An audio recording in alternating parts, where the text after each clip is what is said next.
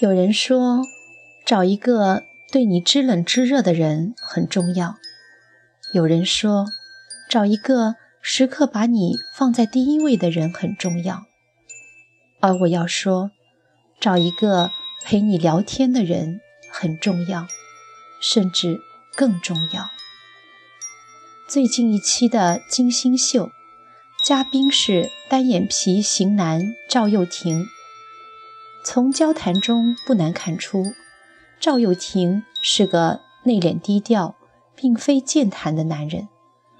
而正是这个坦言自己生活中很窄，而且很无趣的人，把千万人心目中的气质女神高圆圆娶回了家。金星问他：“回家你俩话多吗？”他的回答有点出乎我的意料。非常多。金星又问：“主要是你在说吧？”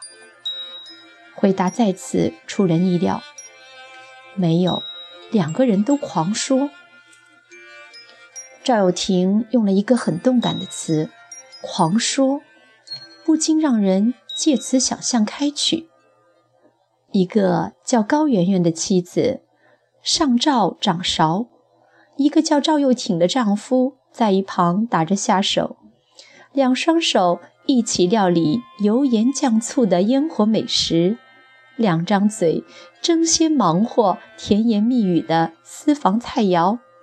男人谈笑风生，女人笑语盈盈，想必是世间红男绿女所艳羡的生活场景。二零一二年，高圆圆和赵又廷。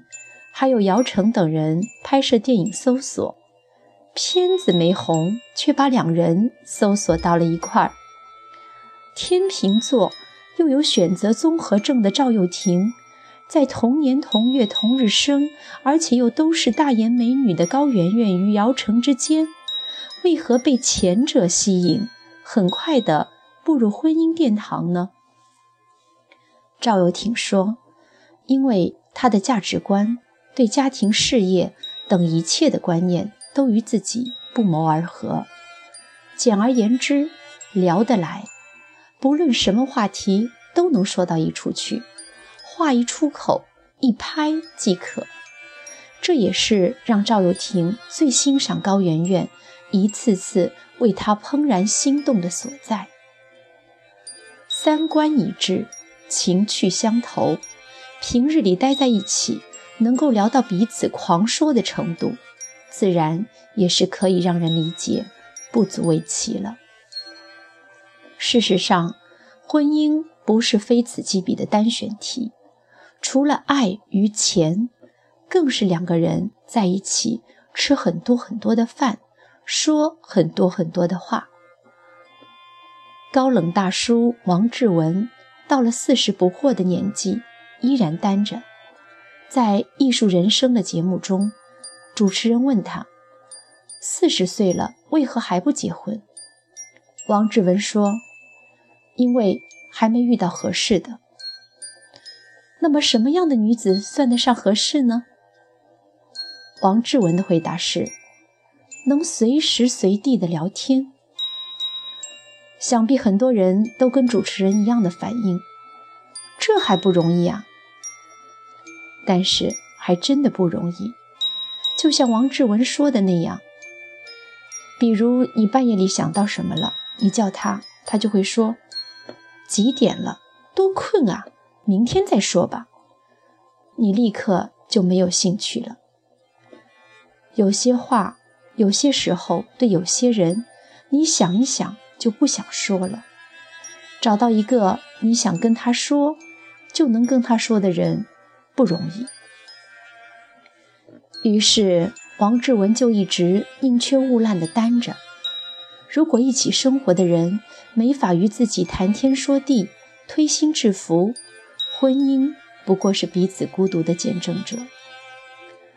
真的是这样，女人有自己八卦揭秘的闺蜜团，男人有自己扯牛扯蛋的哥们帮，但是。总有那么一些时刻，那么一些话，只能同某一个人倾诉，有些心思只能向某一个吐露，而那个人是否就是自己的人生伴侣呢？又是否有幸遇见呢？多年以后，王志文终于和一位上海姑娘结婚生娃。看来他很幸运，也很坚持地选择了一位能够夜半聊天的配偶。聊天是一件需要棋逢对手的事。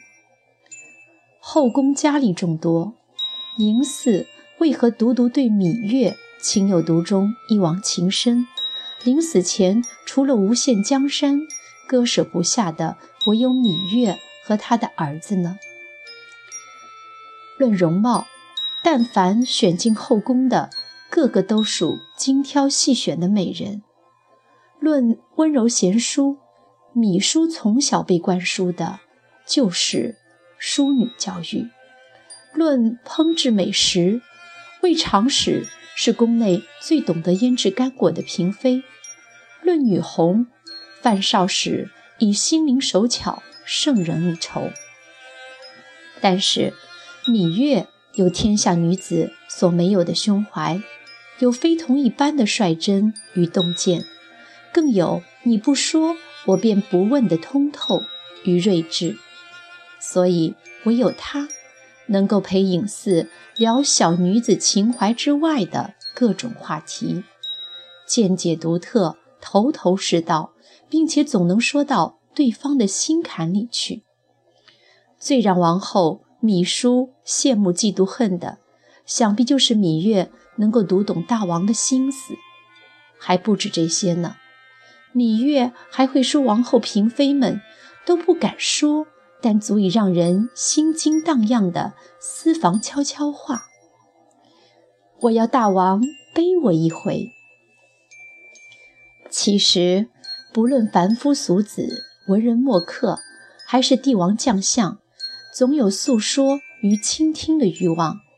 是芈月让嬴驷在朝堂之外也有不寡人的时候。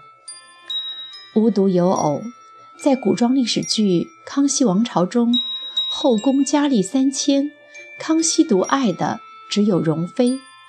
每每下了朝堂，进入后宫，康熙喜欢到容妃那里坐一坐，为的就是想和她说说话。尼采一生未娶，他有这样一段关于爱情和婚姻的观点。婚姻生活犹如长期的对话。当你要迈进婚姻生活时，一定要先这样反问自己：你是否能和这位女子在白头偕老时仍能谈笑风生？婚姻生活的其余一切都是短暂的，在一起的大部分时光都是在对话中度过。亲爱的朋友们，漫漫人生路，要想少一些寂寞沙洲冷，除了交几位能够东拉西扯的朋友，更要选一个可以谈天说地的配偶。等到执子之手，与子偕老时，依然有人陪你谈笑风生。